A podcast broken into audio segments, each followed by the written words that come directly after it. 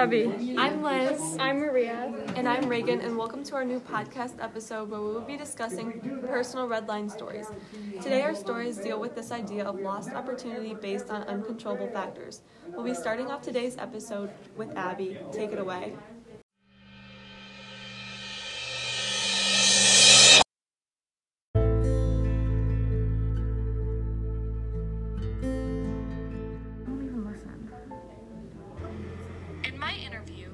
Questioned my mom's coworker, who was unfortunately firsthand witnessed racial discrimination.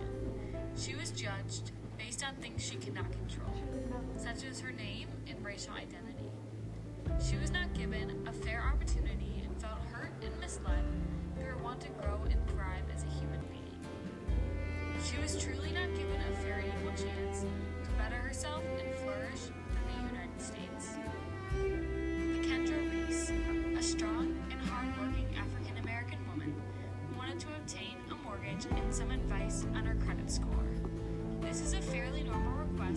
workers at a professional institution that they face on a daily basis. However, Kendra's assets were judged before they were even assessed and looked over, solely based on her name and race. She was not given any advice or help in obtaining a fair mortgage and a deep look into her credit score. She was instead told to use third party sites such as Credit Karma. She did not receive any professional help and was just brushed away based on things she cannot control, things that make her no less of a human than anyone else on this planet. They doubted her abilities and achievements before they even knew her situation. The workers at this institution took reading a book by its cover to a whole new level, creating a large flow of racial injustice. Lakendra was robbed of an opportunity to truly understand her credit from a professional point of view, as well as an inquiry into striving for a fair mortgage. Mm-hmm. When I asked Lakendra how she felt about this whole situation, she responded by saying, Not so good. It never feels good to be prejudged, and it reminds me often that I will always be treated differently due to gender and race. No one should ever feel that they will face a lifetime full of inequality and judgment because of their race or gender, things that do not come close determining people's opportunities and talents. Lakendra also expressed her concerns for this country, saying, We are now in troubling times. We are a divided nation. I do feel like our country is in danger if we are unable to reach a social change. However, she also offered her advice to solving injustices and inequalities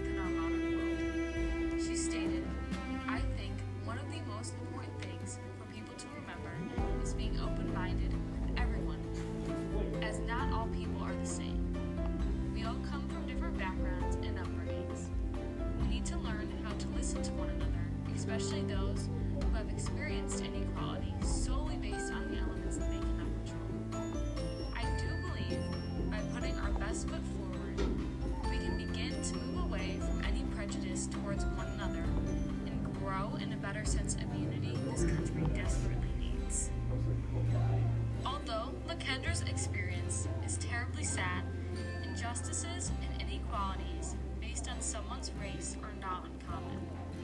Even after steps are made to move forward from any racial discrimination, the lack of unity and compromise within this country has pushed us many steps backward. If we learn how to overcome this lack of communication, I truly believe America can leap way beyond any form of injustice.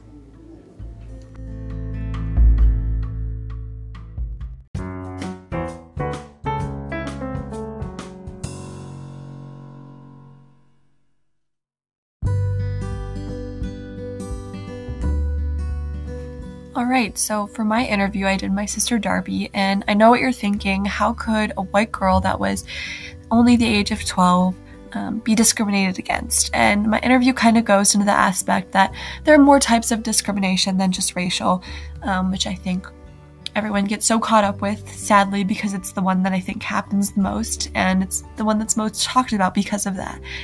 Um, but my interview will kind of go and deal with ageism, which is a type of discrimination that is kind of often forgotten about. So, obviously, as I just mentioned, I did my sister Darby. Um, she was born September 2nd of 2002, and she plays volleyball. She's played school volleyball for nine years and club volleyball for eight years. And obviously, since I'm talking about volleyball, that is what her red line story um, deals with. Um, it took place when she tried out uh, for an OVR camp at Bowling Green, which stands for Ohio Valley Region.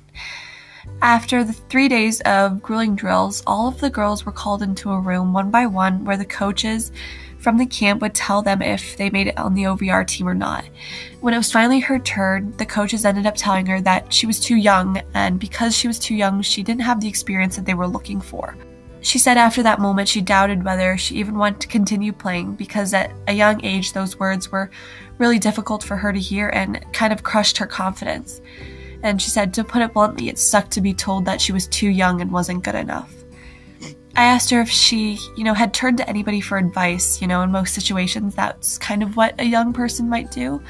And she said, to be honest, she didn't think that she really turned to anyone for advice, but since our mom was there and the one who that brought her to the camp, you know, she was the one to cheer her up after and on the way home. She told her that although she was denied the opportunity because she was young, she still had time to develop and redefine her skills. And it, she really loved volleyball. She should stick with it. And that's exactly what she did. She stuck with it. And the next year, she worked her butt off to become a better player, both mentally and physically. She went to the USA tryouts in Chicago and played as hard as she could and left it all out on the court. Not long after, she was invited to the USA camp in Colorado to work on her skills and compete with the other girls from across the country. The camp was a weekend long, a week long, sorry, with the last two days being tournament play. The camp was probably one of the best weeks of her life, she said, and she learned so much from the really awesome coaches and mentors, and she said it was something she'd really never forget. She also mentioned that, you know, sticking with it has really helped her to become the person she is today. Um, she said it made her really passionate about volleyball and Besides our mother's enthusiasm and support, being told she wasn't, you know, good enough and she was too young propelled her to want to be the best possible volleyball player she could be. And along with that, now, whenever she was told she's not good at something or, you know, she's not the right person for it, she strives to be better at it. She said her red line moment also made her more aware of the mentality regarding various situations. It has taken a while for her to come to terms with the fact that she doesn't have to be perfect at everything all the time. It is a work in progress, but she says she's getting better at trying to be the best version rather than being the per- perfect version of herself. And, you know, after all that, you know, I asked her if, you know, she could go back, what would she change? And she said, well, I wouldn't change a single thing because I believe that the moment created that spark that ignited her passion for volleyball. And to some, it's just a sport, but for her, as she described, it's a home away from home and it's sometimes even an escape. It's an anxiety reliever and a stress generator, but regardless, she would not change a thing about it because it's what she loved to do. And even though she was, you know, denied such a an important opportunity that, you know, seen at the time was something that she needed, um, she worked her way through it and now she just committed to play volleyball at the University of Mount Union.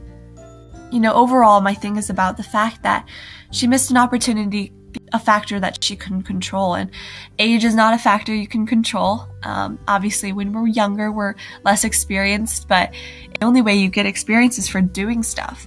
And I think that was a great example that, you know, she showed in her story.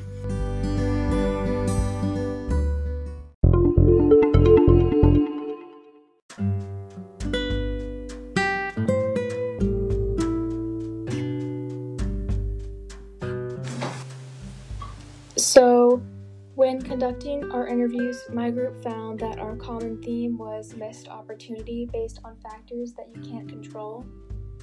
I decided to interview my cousin. She lives in North Carolina, and I interviewed her because she can't attend the college of her choice because of money reasons. Her current plan is to go to two years of community college and then transfer to NC State for the other two years. but she wants to go to North Greenville University. When conducting this interview, I decided to ask more general questions along with more, more personal questions and overall how it affects her and others. One of the more personal questions I started with is What opportunity do you feel like you are missing by not being able to attend the college you really want to go to? And she said, In addition to academic furtherance, I feel like I am missing out on a family like community with sim- similar values and standards to my own. It really seems like a place where relationships made there can change your life for the better. I am also missing out on being able to experience a sense of independence that I need to be away from home for a little in order to experience. The next question is please elaborate on what obstacles you think are in your way. And she said, I think the biggest obstacle in my way is money or lack thereof. I've applied for scholarships, but they may not be enough. Another obstacle may be myself though, because if I had done better academically, I could potentially potentially, sorry, have a full ride.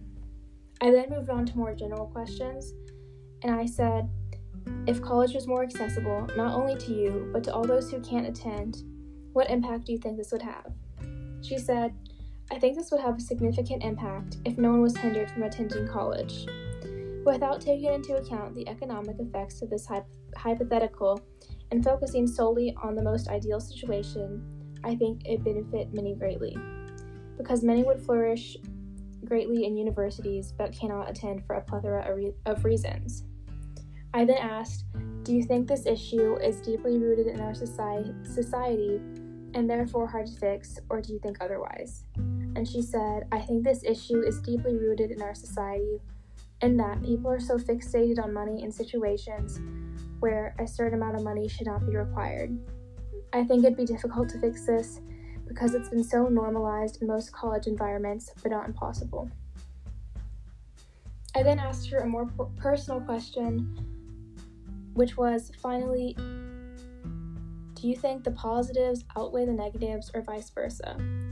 She said, I would honestly say that the negatives outweigh the positives. With my current college plan, I am not able to experience the feeling of community, life changing opportunity, and potentially, sorry, potentially more open doors for me. I think throughout the interviews, I've noticed that while it is an experience personal to us or personal to someone, many people have experienced that. For example, while not being able to go to the college you can't go to is a personal experience, there's also been a lot. Sorry. There's also been a lot of other people who can't do that, which shows that it's an actual issue or actual problem in a, our society that really ultimately has more negative effects than it does positive.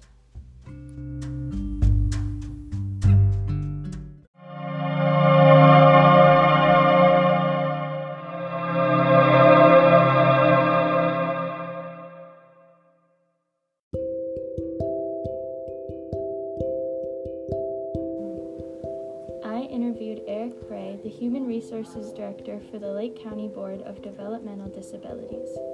The Lake County Board of Developmental Disabilities as a whole administers programs and services for its citizens with developmental disabilities. Eric's main jobs as the Human Resources Director are to oversee all of the human resources functions for the agency, including recruiting, hiring, onboarding, labor relations, discipline, contract interpretation, and compliance with federal, state, and local laws.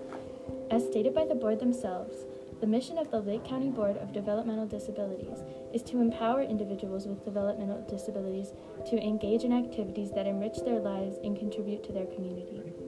Unfortunately, some employees do not have the best intentions, even in what is meant to be an inclusive environment. This was proven through my interview with Eric. After covering the main responsibilities of his job, I asked if he ever felt bad firing anyone, and he immediately said no. When asked if he had ever fired someone who he felt did not deserve to be fired, his answer again was a quick no. Both of these answers were kind of surprising. I asked him to go into detail about this, and he said that they have a progressive discipline policy.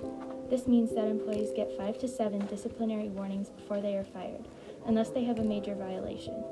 I then asked if he had witnessed any discrimination in his workplace towards any of the employees or towards any of the disabled individuals. He said yes to both of these and described the scenarios. He received many complaints from white employees that the African American superintendent was playing favorites towards other black people in the office. However, after looking into them, these claims turned out to be invalid as the superintendent is very fair, professional, and kind to all of her employees. He then explained a recent incident of discrimination in which one of the employees called a disabled individual the R slur. This was obviously considered a major infraction, and the employee was immediately fired. The R slur is completely inappropriate and ableist. It is wrong to say to anyone, let alone a disabled individual. After hearing about these scenarios, I better understood why Eric did not feel bad firing these people. I love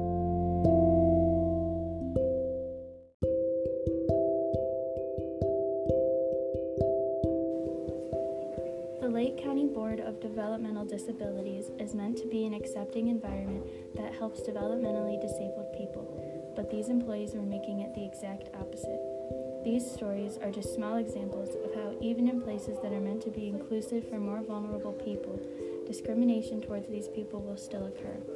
In modern day America, everyone is supposed to have equal opportunity for resources and jobs.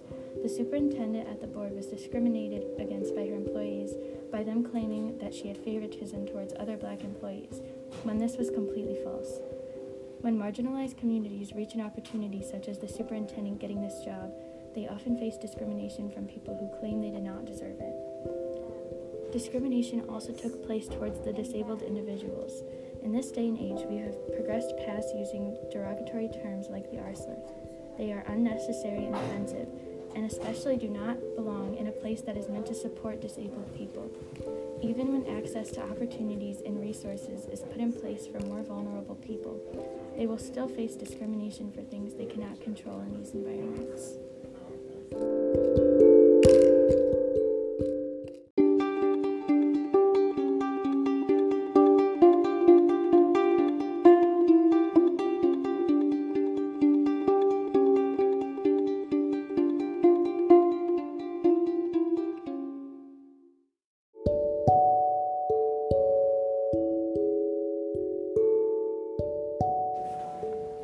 Through all these stories, although they seem different, going from racial discrimination to ageism and everything in between, they connect through a single idea of an individual being denied an opportunity because of uncontrollable factors.